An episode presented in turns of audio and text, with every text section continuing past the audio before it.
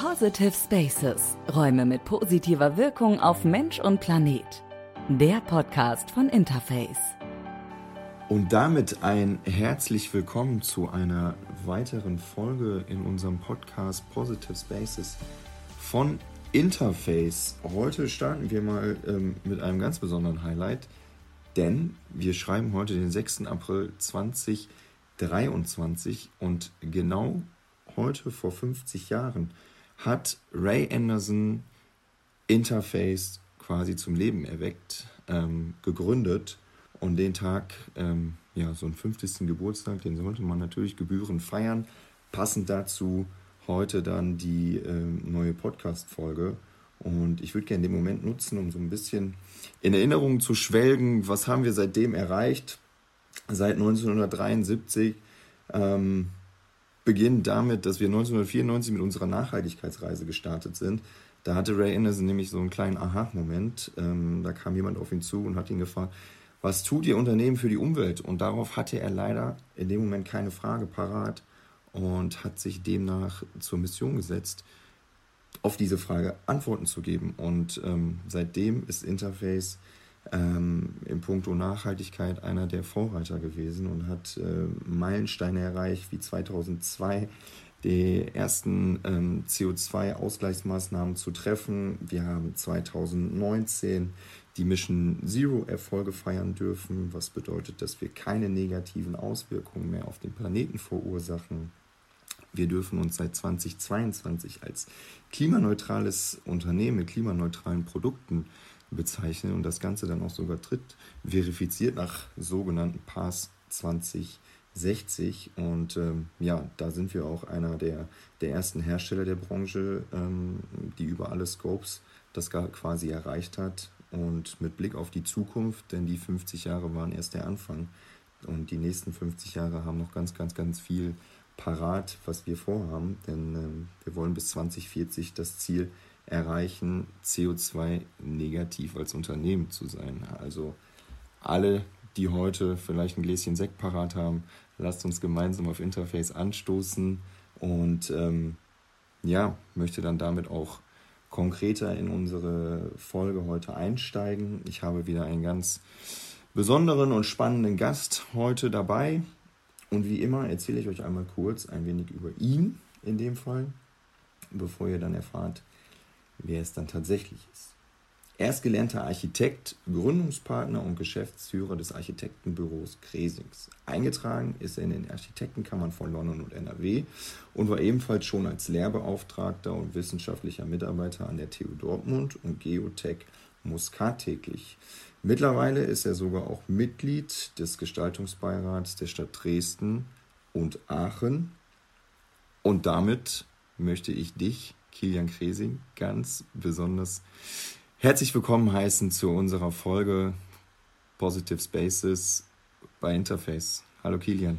Hallo, guten Morgen. Schön, dass ich dabei sein darf. Ich hoffe, dir geht soweit gut. Ja, sehr gut. Prima. Kilian, wir haben heute eine Folge vor uns. Wir wollen uns ähm, intensiv mal mit einem Projekt äh, auseinandersetzen. Bevor wir dies aber tun, auch an dich unsere wiederkehrende Eingangsfrage, die wir allen unseren Gästen stellen. In welchem Raum befindest du dich gerade und ist das ein positiver Raum für dich persönlich? Ja, das ist eine schöne Frage, um so, so ein kleines Gespräch am Morgen zu, zu beginnen. Also äh, der ist sehr positiv für mich, der Raum. Äh, ich bin nämlich in unserem kleinen Ferienhaus äh, in Poyensa auf Mallorca. Äh, deshalb, also ich wohne hier nicht, bin kein Weimar-Kind, aber ich bin im Urlaub in den Osterferien und deshalb bin ich ähm, sehr gut gelaunt und äh, sogar schon ein Stück weit erholt, weil wir hier vorgestern angekommen sind. Also ich glaube, ähm, wenn man mich sehen könnte, mir spricht der Neid gerade aus dem Gesicht. Mallorca ähm, strotzt vor Positivität, deswegen äh, kann ich das absolut nachvollziehen, dass du da äh, dich gerade sehr, sehr wohl fühlst. Kilian, äh, ich hatte es gerade schon erwähnt, du bist Gründungspartner und Geschäftsführer des Architektenbüros äh, Kresings. Es kommt deinem, deinem Namen sehr nahe. ähm, ich würde es spannend finden, wenn du uns einmal ein bisschen was über euch erzählst. Wer, wer, wer seid ihr? Und ähm, mit Blick auf die Architektur, Was unterscheidet euch vielleicht von anderen Architektenbüros? Ja, also äh, vielleicht äh, dieser, ähm, wenn ich den Bogen da schlagen darf, zu deinem Start heute mit dem Geburtstag in den 50 Jahren. Also die haben wir noch nicht auf dem, auf dem Buckel, aber in der Tat haben wir auch, äh, weil wir ein Familienunternehmen sind, eine gewisse Historie. Wir sind, glaube ich, jetzt bei 38 Jahren mittlerweile. Also die, wir rücken schon an die 50 so langsam ran. Und mein Vater hat das Büro gegründet und deshalb äh, gibt es ja auch dieses S in dem Namen, das ist nämlich das Plural S, was eigentlich ein ganz schöner, äh, ganz schöner Effekt ist, weil doch viele Leute immer ähm, äh, mich als Herr Kresix begrüßen, was natürlich nicht so ganz stimmt, aber äh, dann scheint das ja marketingtechnisch irgendwie funktioniert zu haben. Auf jeden Fall hat sich der Name bei den Leuten dann doch irgendwie so eingebrannt. Ähm, ja, und äh, in der Tat hat so mein Vater als One-Man-Show äh, gestartet ähm, vor diesen vielen Jahren und äh, ich bin jetzt seit, seit elf Jahren, ähm, nee, bestimmt gar nicht, seit 13 Jahren äh, schon, schon dabei und äh, wir haben uns dann etwas vergrößert und sind auch ähm, seit jetzt acht Jahren in Düsseldorf und seit zwei Jahren in Osnabrück und dort machen wir eben ja, viel Architektur, viel unterschiedliche Architektur in ganz unterschiedlichen Genres, aber eben auch ganz, ganz viel mit dem Thema Bestand. Ähm, das habe ich so ein bisschen auch von meinem Vater geerbt, der übrigens immer noch bei uns im Büro tätig ist natürlich. Der ist jetzt bei uns im Beirat und berät uns ähm, bei allen wichtigen und äh, schwierigen Fragen. Aber irgendwie hatte er schon immer so ein, so ein Fable für, für so alte Gemäuer und äh, ich konnte das auch recht schnell verstehen, weil das eben ähm, doch was Besonderes ist und dieser Charme und Charakter, den, den so, ein, so ein Bestandsgebäude hat, den kann man oftmals mit einem Neubau kaum, kaum erreichen. Ich bin da auf ein äh, super ähm, für mich spannendes Zitat gestoßen, als ich nämlich einen Blick in euer ähm, Magazin werfen durfte. Ähm, für alle, die dies nicht wissen, ähm, ihr habt jetzt mittlerweile schon die dritte Ausgabe eures Magazins, was glaube ich auch dann den Namen Nummer 1, Nummer 2, Nummer 3 trägt, beziehungsweise dann ein Untertitel. Jetzt das, das letzte trägt den Titel Second Life. Und da geht es nämlich genau darum, ähm, sich intensiver mit dem Thema Bestand auseinanderzusetzen. Und da war ein, ein Zitat, was ich gerne mal äh, mit aufgreifen würde. Manch, manchmal fördert nicht das unbeschriebene Blatt Papier die Kreativität, sondern das, was schon da ist, weckt die Fantasie und ähm, beschreibt meiner Meinung nach perfekt den Ansatz, den du gerade ähm, von deinem Vater erzählt hast, den Fable, den er hat, auf den du auch quasi auf den Zug, den du mit aufgesprungen bist. Und ähm, stellt euch ja wahrscheinlich auch so ein bisschen in eurer Arbeit auch ähm, wieder da, oder? Ja, also zumindest ähm, in der Vergangenheit war das so. Heute hat ja zu Recht der Bestand äh, doch einen anderen Stellenwert und äh, wird Gott sei Dank auch ganz anders bewertet, als das noch vor einigen Jahren der Fall war. Aber früher war es ja in der Tat so, wenn ich früher meine, ist so fünf Jahre und älter, da wurde man ja immer schon als etwas verrückt abgetan, wenn man ähm, irgendwie dafür gekämpft hat, dass ein Gebäude stehen blieb, weil natürlich ähm, das planerisch recht aufwendig ist und auch viele Überraschungen in so einem Altbau dann doch warten. Aber ähm, ja, aber irgendwie hat sich das immer, immer ausgezahlt und äh, aber nicht nur, sage ich mal, in der Architektur, sondern eben auch für die für die Menschen und Bewohner dann im direkten Umfeld, weil oft sind diese Gebäude ja eben auch ikonisch und tragen auch irgendwie zu so einem Stadtbild oder wenigstens ja auch zu einem Viertel oder gar in einer Nachbarschaft unmittelbar mit. Und ähm, so ähnlich äh, wie bei vielen anderen Sachen auch, ist es eben so, abreißen kann man eben nur einmal. Das stimmt, das stimmt. Aber da kommen wir auch schon ähm, direkt zu unserem Kernthema von heute. Ähm, du hast es gerade gesagt, ihr seid nicht nur in Düsseldorf, sondern auch seit zwei Jahren in Osnabrück und da befindet sich nämlich auch das Projekt, worüber wir heute mal ähm, genauer sprechen wollen, und zwar das Koppenrad Innovation Center. Ähm, und da geht es nämlich um die äh, Revitalisierung des ehemaligen Ringlockschuppens, der 1914 erbaut wurde. Ähm, ist noch ein denkmalgeschütztes Industriegebäude und ähm, ihr wart da von Anfang an involviert ähm, als Architektenbüro, habt da eine Menge ähm, bewegt.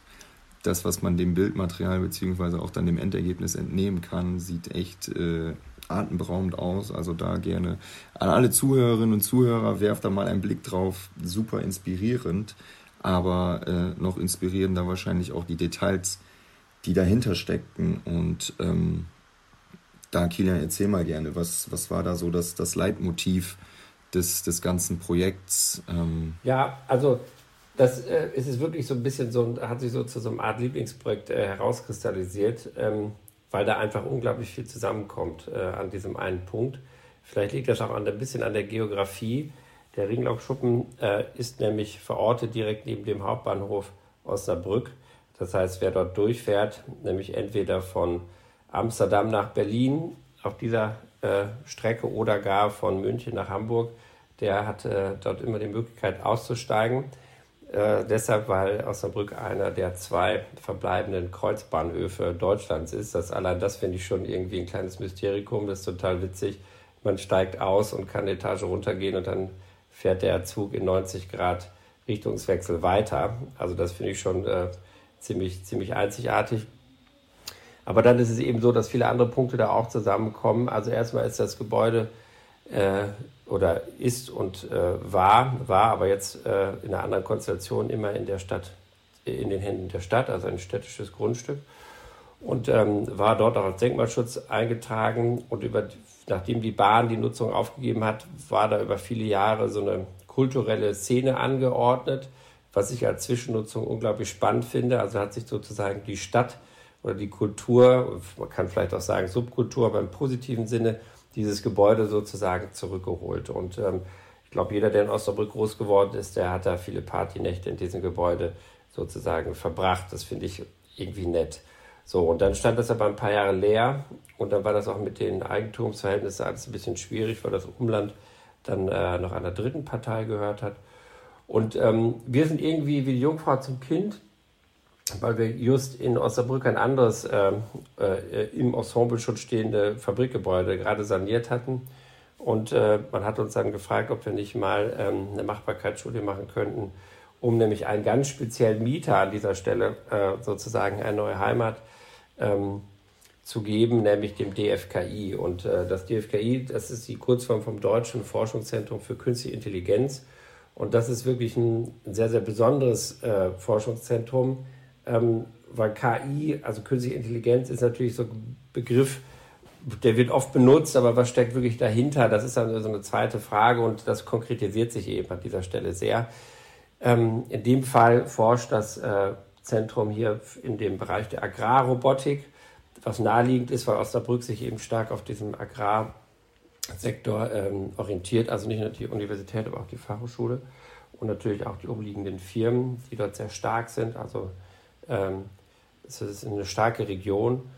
Und ähm, jetzt hat die CFKI sich zur Aufgabe gemacht, dort nicht nur zu forschen, sondern das eben auch der Öffentlichkeit zugänglich zu machen und überhaupt mal ein bisschen zu informieren und die Interessierten da mal so ein bisschen ähm, mitzunehmen auf diese Reise. Und ähm, da bietet sich natürlich so ein Regenlockschuppen total an, also nicht nur wegen der eben schon beschriebenen tollen Lage, aber auch, weil da natürlich so ein bisschen dieser Schulterschluss zwischen der damals äh, stattgefundenen industriellen Revolution, wo die Eisenbahn natürlich sozusagen der Ziehmotor war im wahrsten Sinne des Wortes und alles auf den Kopf gestellt hat.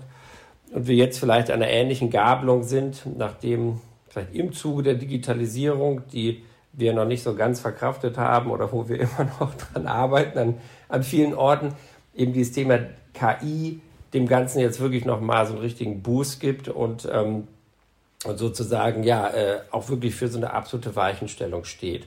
Und wenn man diese beiden Kombinationen in ein Gebäude packt oder das Gebäude dahin verändert, dass aus der aus der aus dem alten aus der alten Reparaturwerkstatt für Lokomotiven plötzlich ein Forschungszentrum für KI wird, finde ich, da wird da auch ein Schuh raus. Und dann ähm, ja, dann kann man eigentlich nur denken, dass die Geschichte dieses Gebäudes auf jeden Fall weitergeht.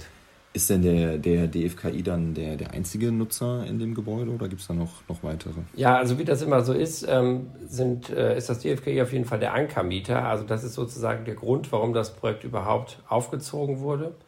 Und da muss man noch ein wichtiges Detail davon nicht vergessen, ähm, dass sich die äh, Koppenrad Stiftung äh, stark gemacht hat für das Projekt und ohne, ähm, sage ich mal, ja auch, auch, auch diese finanzielle, äh, ähm, diese finanzielle Engagement von, von Ur-Osnabrückern wäre das Projekt auch nie, nie äh, gestartet worden. Ähm, insofern äh, ist das ein ganz wichtiger Punkt.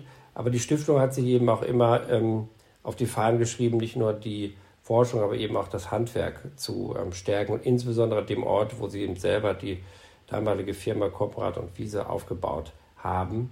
Und das ist jetzt so ein, so ein kleiner so ein Payback an die Stadt und auch an alle die, die auch versuchen, eine eigene Firma aufzubauen. Und deshalb war es immer so angelegt, auch dass ähm, wie der, der Ringlockschuppen ist ja wie so eine Art Salami. Ne? Da gibt es ganz viele kleine Segmente und die werden auch, also ein Großteil geht jetzt an das DFKI, aber viele der anderen Teile gehen eben auch dann an unterschiedliche Mieter, äh, die wiederum aber alle doch das gleiche Ziel verfolgen, nämlich das Thema Innovation.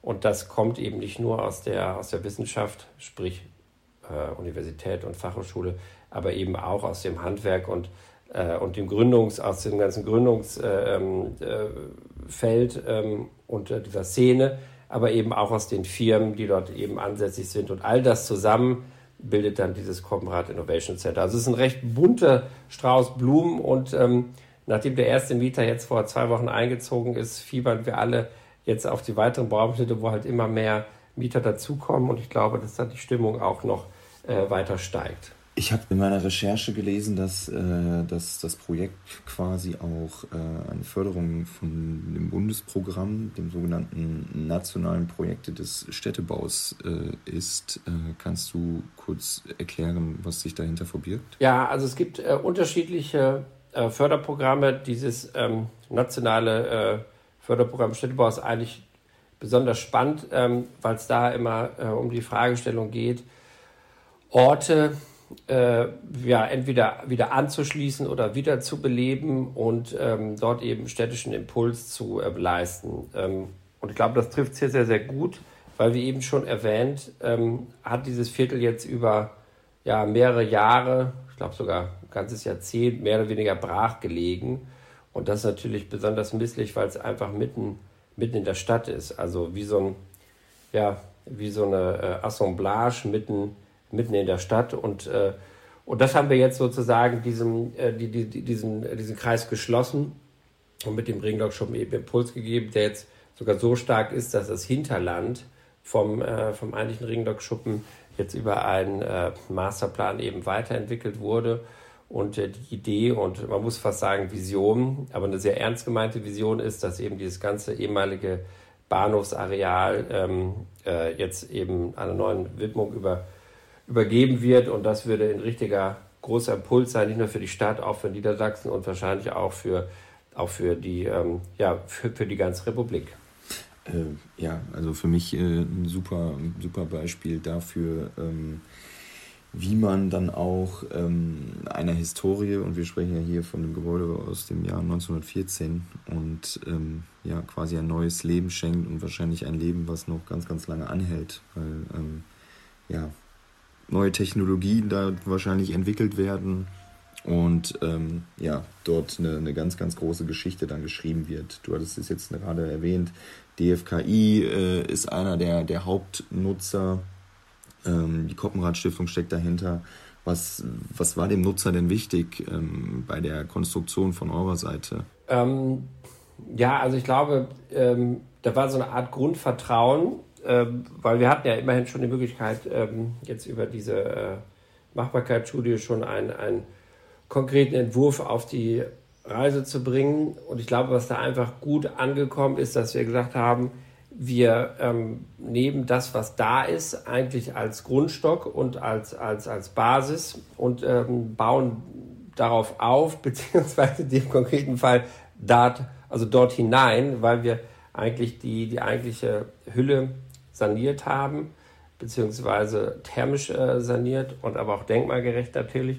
Und haben dann, das war naheliegend, in diese, in diese Hallen, in diese Ringlock-Schuppensegmente, ähm, haben wir dann dort äh, so Holzgruben reingeschoben, wie früher die Züge dort reingefahren sind. Und damit haben wir eine gewisse Flächenmehrung natürlich erreicht, also ein bisschen mehr Quadratmeter, was natürlich wichtig ist, weil so ein Konstrukt braucht auch eine Refinanzierung. Ähm, das heißt, das war natürlich ein positiver Punkt, aber das andere ist, dass wir mit dem Thema ähm, elementiertes Bauen ähm, auch natürlich so ein bisschen den Nerv der Zeit getroffen haben in einem nachwachsenden Rohstoff, nämlich Holz. Und so war das, glaube ich, irgendwie von Anfang an eine ganz runde Sache, die auch, äh, sage ich mal, die ähm, ja das ja, diese Vision der, äh, der Stiftung, die das übrigens zusammen macht mit der Stadt. Also die Stadt ist, hat ja das Grundstück eingebracht, hatte ich am Anfang ja gesagt, und die Stadt ist dort nach wie vor auch mit an Bord als Minderheitsgesellschafterin. Äh, und ähm, ich glaube, das hat die einfach äh, irgendwie ganz gut mitgenommen, äh, dass dort irgendwie alles zusammenkommt, um diese Idee der Innovation eben auch in der Vergangenheit startet. Also ich glaube, das war irgendwie, das hat den gut gefallen und so haben wir dann auf diese Art und Weise auch den Zuschlag bekommen, den Auftrag, das Ganze zu planen und auch zu bauen. Und äh, jetzt sind wir mit der Planung durch und dem Bau immerhin schon zur Hälfte. Aber es ist noch ein bisschen was vor euch. Äh, du hast es jetzt gerade gesagt, das Thema Holz äh, habt ihr integriert. Also war das schon mal wahrscheinlich ein, wichtiger Aspekt äh, bei der Materialauswahl. Wir bei Interface beschäftigen uns ja auch sehr intensiv mit dem Thema Materialien. Gab es äh, da denn noch weitere Anforderungen? Auch jetzt mal einfach den Blick dahin geworfen, ähm, Thema Nachhaltigkeit, äh, einen gewissen CO2-Fußabdruck, den man nur erreichen sollte. Gab es da Herausforderungen, vor denen ihr gestellt wurdet? Ähm, also es, in der Tat gab es da jetzt keine, ähm, keine Benchmark, also keine Zertifizierung, die dort erreicht werden musste. Ähm, aber die, die Bauernschaft hatte eigentlich äh, per se, unabhängig davon, ähm, immer die hohen Ambitionen, dort einfach ein sehr nachhaltiges Gebäude dann doch zu errichten bzw. weiterleben zu lassen.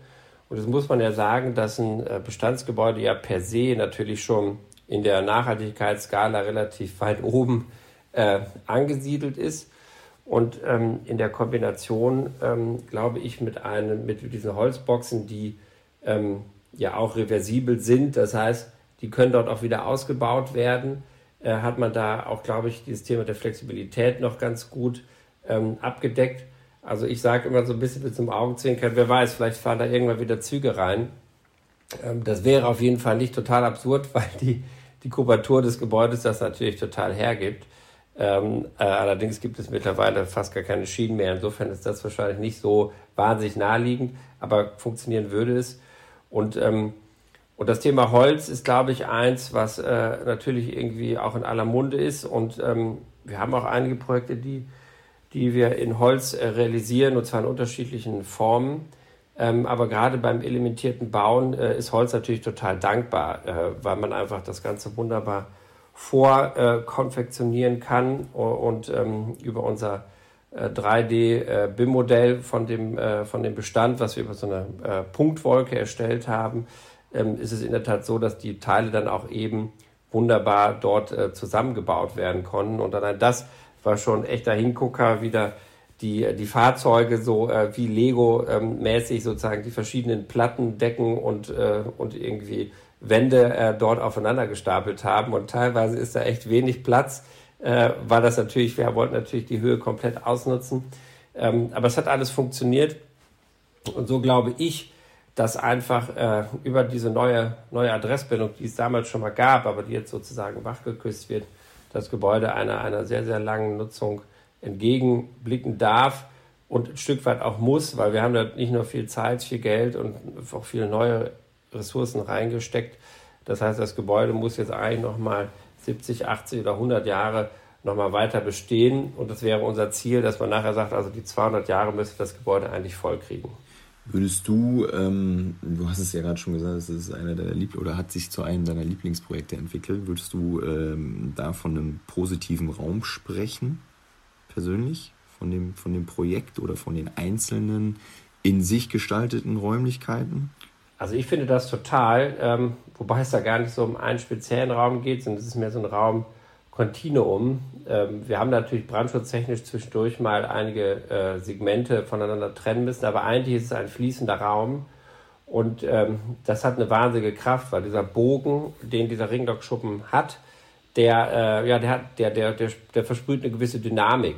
Also man hat eigentlich nie, nie eine Rechtwinkligkeit, sondern immer diese Räume, also ein konischer Raum, der an den nächsten konischen Raum andockt. Und deshalb sind diese Holzbox natürlich auch konisch. Also ähm, das ist total spannend und man hat diesen inneren und den äußeren Ring. Der innere ist dann zum, ähm, zur Außenfläche im Innenbereich, wo auch noch so ein wirklich ein richtiges Zentrum entstehen soll. Und der äußere Ring geht dann Richtung Stadt und dort sind nicht nur die, ähm, die, die Eingänge, aber eben auch die Hase, der Verlauf der Hase ist der Fluss, der durch Osnabrück äh, fließt. Und ähm, also ich finde das immer äh, toll, weil es eben kein Standardbüro ist und auch kein Standardinstitut, sondern ähm, man, man hätte es auch so nicht gebaut, äh, also äh, aus freien Stücken, sondern es, äh, es hat ja eben über diesen, über den, über diesen Bestand, äh, die diese Form ja einfach schon mit in die Wiege gelegt bekommen.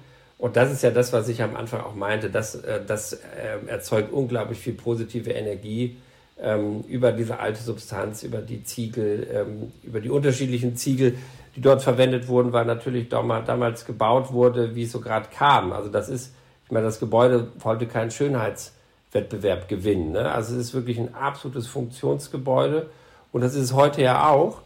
Ähm, aber eben mit dem absoluten Wohlfühlpunkt, äh, nämlich auch über das Thema viel Licht. Wir haben dort äh, viel aktiviert, aber eben in der Kombination dann sicherlich auch mit dem Holz, was ja einfach äh, eine gesunde Architektur ist. Und ich glaube, das sind Räume, wo man sich wohlfühlen kann und das soll ja auch dann dazu beitragen, dass so da einfach gut gearbeitet werden kann. Um diese äh, Positivität noch weiter zu verstärken, habt ihr euch ja dann auch entschieden, Produkte von, von Interface einzusetzen. Ähm, ich habe es hier vor mir liegen. Wir sprechen da über knapp 2700 Quadratmetern und explizit ähm, unserer ähm, Kollektion, die sich Urban Retreat nennt. Und die Kollektion folgt halt da dem, dem Vorbild natürlicher Strukturen und fließender, grasbewachsener Waldböden. Also sehr ähm, eine Kollektion, die dem biophilen Design, also der, der Anmutung von Natur, ähm, entspricht. Und äh, ja, diese, diese Kollektion soll halt da auch äh, Innenräume in Rückzugsorte für die Seele verwandeln, aber auch eine gewisse Positivität mit sich bringen. Ähm, hast du diese Gedanken auch gehabt, als du dich dafür in, entschieden hast, oder waren das Aspekte, die wichtig waren, auch die, die biophilen Elemente in das Projekt hineinzuholen? Also erstmal, äh, ich finde das, ich fand das immer schon eine gute Kollektion, weil die so ein bisschen aus dem Rahmen tanzt. Äh, aber hier fand ich, hatte so gepasst wie, äh, ja, wie sagt man so schön, wie Arsch auf Eimer. Ne? Ähm, und zwar einfach deshalb, weil ähm, es gibt dort zwei Zonen in diesem, äh, in, in, dem CIC. Das eine ist die große Halle, ähm, wo die ähm, Züge dort rein rausgefahren sind. Und äh, diese, da gibt es eine zweite Zone, das dort, wo diese Boxen jetzt gestapelt stehen. Und in den Boxen sind die Büros. Äh, es gibt auch äh, Arbeitsbereiche in den, in, den, in den Hallen, aber die sind jetzt äh, jetzt nicht den äh, einzelnen Personen dann äh, zugeschrieben. Und ähm, man muss natürlich immer äh, dieses Thema der ähm, Akustik sehr ernst nehmen und deshalb macht es natürlich Sinn, äh, da mit Teppichboden zu arbeiten in den einzelnen ähm, äh, Büros. Und ähm, da die ja nur mal aus Holz sind und sozusagen auch aus dem Wald kommen, war das ein schöner Kontrast, äh, dort mit diesem, ähm, ich sage jetzt mal in Anführungszeichen, Waldboden zu arbeiten im Kontrast zum äh, geschliffenen Estrich, der sonst eben dann in der Halle liegt. Und so ähm, lebt ja eigentlich dieses ganze Gebäude von diesen, von diesen Kontrasten, die aber irgendwie doch eine Symbiose eingehen. Und äh, der äh, Teppichboden hat da einfach, wie ich finde, wunderbar reingepasst. Biophiles Design oder Biophilic Design im Originalen, sind das äh, häufiger wichtige, äh, oder ist es häufiger ein wichtiges Thema für dich bei deinen Projekten? Also nachhaltige Produkte ähm, spielen immer eine große Rolle. Ähm, wobei das heute auch nicht ganz so einfach ist. Ähm, weil man muss erstmal den Hersteller finden, der sagt, seine Produkte werden nicht nachhaltig. Ähm, das liegt natürlich auch so ein bisschen, sage ich mal, in der Zeit und auch in der Natur der Dinge. Ähm, aber was wir wichtig finden, ist, dass ähm, wir Produkte auswählen, die eben eine gewisse Langlebigkeit auch mit sich bringen, ähm, also die lange halten. Und wenn sie dann auch noch äh, recycelbar sind oder im eigentlichen Entstehungsprozess, äh, also diesen sogenannten Upfront Carbon, wenn die dort auch noch eine positive Bilanz haben, dann ist es schon schwer, um solche Produkte rumzukommen. Ähm, weil irgendwie versucht man natürlich überall äh, den richtigen Knopf zu drücken. Und äh, wenn es dann auch noch gestalterisch passt, dann, dann hat man da auch echt ein gutes Gefühl, dann äh, das Produkt auszuwählen. Ähm, ich persönlich finde dieses, ich finde find die Idee mit den Fliesen eigentlich äh, insofern gut, weil insbesondere in diesen Bereichen, wo dann doch eine, eine hohe Belastung und auch ein großer, ja, ein, ein hoher hoher Traffic ist, ähm, kommt man ja immer mal auch an den Punkt, dass man mal eine Fliese tauschen muss und das geht da einfach so gut und einfach. Und ähm, die Fliese, die dann eben nicht mehr weiterverwendet werden kann, die kann dann eben wieder in den Zyklus zurückgebracht werden. Und das finde ich natürlich auch, ein, auch einen guten Gedanken, ähm, weil wir müssen natürlich mal wegkommen von der Idee, dass man ähm, ja einfach wegschmeißt. Also ich glaube, das will und darf heute auch niemand mehr tun. Ähm, und, äh, und das bringt der Boden ja alles mit sich. Ganz genau. Also hast du schön zusammengefasst. Da brauche ich gar nicht mehr weiter äh, Werbung quasi machen. Also ähm, ja, ich ähm, habe es vorhin schon mal gesagt, ich kann es nur jedem ans Herz legen, mal einen Blick auf dieses äh, Projekt zu werfen. Du hast gesagt, es ist noch nicht ganz am Ende. Die weiteren äh, und finalen Abschnitte folgen noch. Ähm, aber das, was man bis jetzt sehen kann, ist wirklich äh, herausragend. Wir haben den Aspekt des Bestandes, wir haben Aspekte der äh, neuen Technologie, in dem der Nutzer da halt sehr ähm, ja, in der Technologie vorangeschritten ist und diese nutzt. Es wird Platz gegeben für, für neue Existenzen und ähm, demnach ein herausragendes Beispiel, wie man aus, äh, ja, wie man so schön sagt, aus alt neu machen kann und äh, quasi die Lebenszeit verlängert. Kilian, du hattest jetzt nochmal vorhin gesagt, eines deiner Lieblingsprojekte. Ähm, wenn du jetzt aber dir nochmal ein Gebäude aussuchen könntest, das du gerne bewahren würdest, um es umzunutzen, welches wäre das denn? Uh, ja, das ist natürlich eine schwierige Frage. Es gibt so viele spannende Gebäude, äh, wo das sicherlich ähm, Sinn macht. Ähm, also ich weiß gar nicht so konkret, aber ich muss äh, an dieser Stelle eins, äh, sage ich mal, bekunden. Äh, das ist auch wirklich so, ich habe einen ganz großen Fable für die 70er Jahre. Vielleicht auch, weil die so, weil die so in Verruch äh, irgendwie gekommen sind. Ähm, also dieses Thema Brutalismus hat mich schon immer auch fasziniert, ähm, weil das einfach eine wahnsinnig kraftvolle Art und Weise der Architektur gewesen ist. Und ähm, ich bin immer ganz traurig, dass so ein ein äh, Brutalismusgebäude nach dem anderen sozusagen jetzt das, äh, das Zeitliche segnen muss. Ähm, und da denke ich, eigentlich müsste man sich dafür viel stärker einsetzen, weil man ganz bestimmt in äh, ein paar Jahren oder vielleicht auch ein etwas äh, mehr, vielleicht ein Jahrzehnt, wird man auch dann anfangen, diese Gebäude zurecht unter Denkmalschutz zu stellen. Aber nach wie vor werden solche Gebäude immer noch rückgebaut und äh, ich hoffe, dass die Zeit, die aktuelle Zeit mit dem neuen Bewusstsein für Bestand auch eben wie so eine Art Lebensretter für diese, äh, für diese Epoche sein kann. Ähm, also ich will gesagt, ich wüsste es nicht konkret, aber dort hätte ich immer Spaß, auch was zu tun, wohl wissend, dass da viele Gefahren lauern. Ähm, Thema Schadstoff etc., die haben natürlich eine gewisse Bürde, die die, die, die mit sich bringen. Aber ähm, ich glaube, es lohnt sich, ähm, weil der, äh, sag ich mal, der, äh, der, der Spielraum oder die, mal, der, der, der Facettenreichtum in Deutschland ist eigentlich recht hoch. Und wenn wir so viel abreisen, dann wird es am Ende sehr, sehr monoton aussehen. Und oftmals, das muss ich als Architekt zugeben, ist die gebaute neue Welt nicht unbedingt besser als die, die es schon gibt. Also wir sollten ruhig auch mal dort gucken, was es schon alles gibt, weil fertig gebaut ist Deutschland ja. Also in dem Fall äh, an alle Zuhörenden, sollte jemand im, im Besitz sein oder jemanden kennen, der im Besitz ist, von genau dieser Gebäude, der darf sich liebend gerne ähm, bei Kilian Kresing melden. Äh, er würde es mit, mit offenen Armen quasi begrüßen und viel, viel Leidenschaft da reinlegen, solch ein Gebäude neu zu gestalten oder umzugestalten. Kilian, wir sind auch schon fast am Ende unserer Folge und auch mit dir möchte ich unsere Folge damit beenden, dass ich dir auch äh, unsere Ausgangsfrage stelle. Du hattest es vorhin erwähnt, im Projekt äh, des Corporate Innovation Centers wurden dann durch die einzelnen, ich nenne sie jetzt mal Kuben, auch ähm, Büroräume geschaffen. Ähm, und in dem Zuge aus deiner Sicht, wie stellst du dir die Arbeitswelt in 2030 vor? Glaubst du, dass es da noch weitere Veränderungen gibt äh, im Zuge von New Work? Was wird passieren?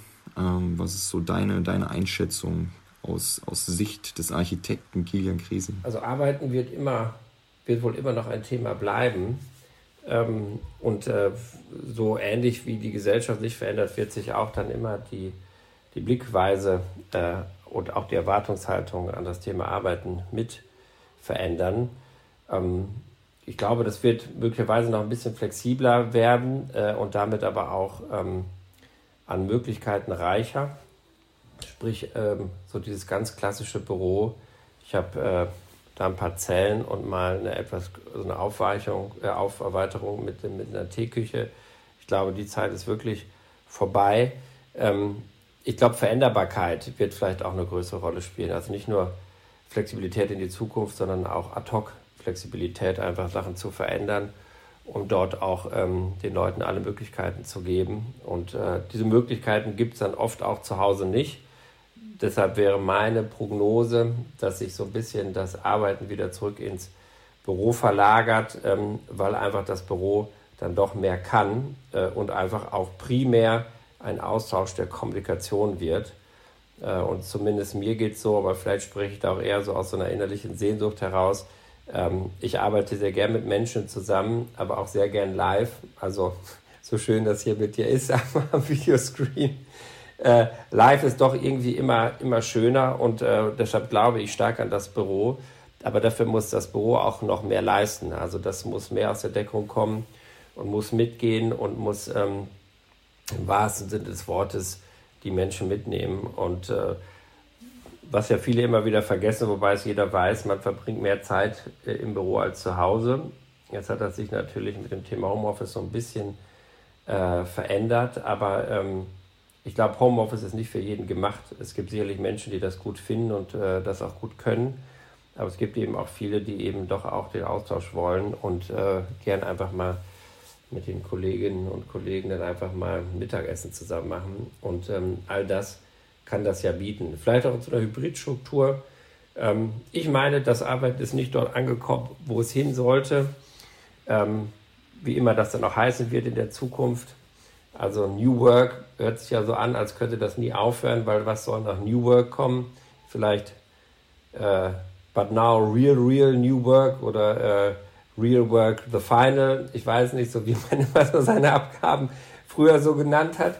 Ähm, aber ich gucke mir das an und wir bauen ja auch äh, viele Büros. Ich finde das spannend und es hängt ja immer von den, von den Personen ab, die dort, dort arbeiten wollen. Also ich glaube, ein, ein, Büro ist eine sehr individuelle Frage und, ähm, und da ist viel Musik drin und äh, ich freue mich drauf, was da alles kommt. Ich glaube, es ist sehr schwer zu sagen. Und ich habe das Gefühl, viele, die behaupten, äh, wie New Work funktioniert, sind die, die selber noch gar nicht so viel gearbeitet haben.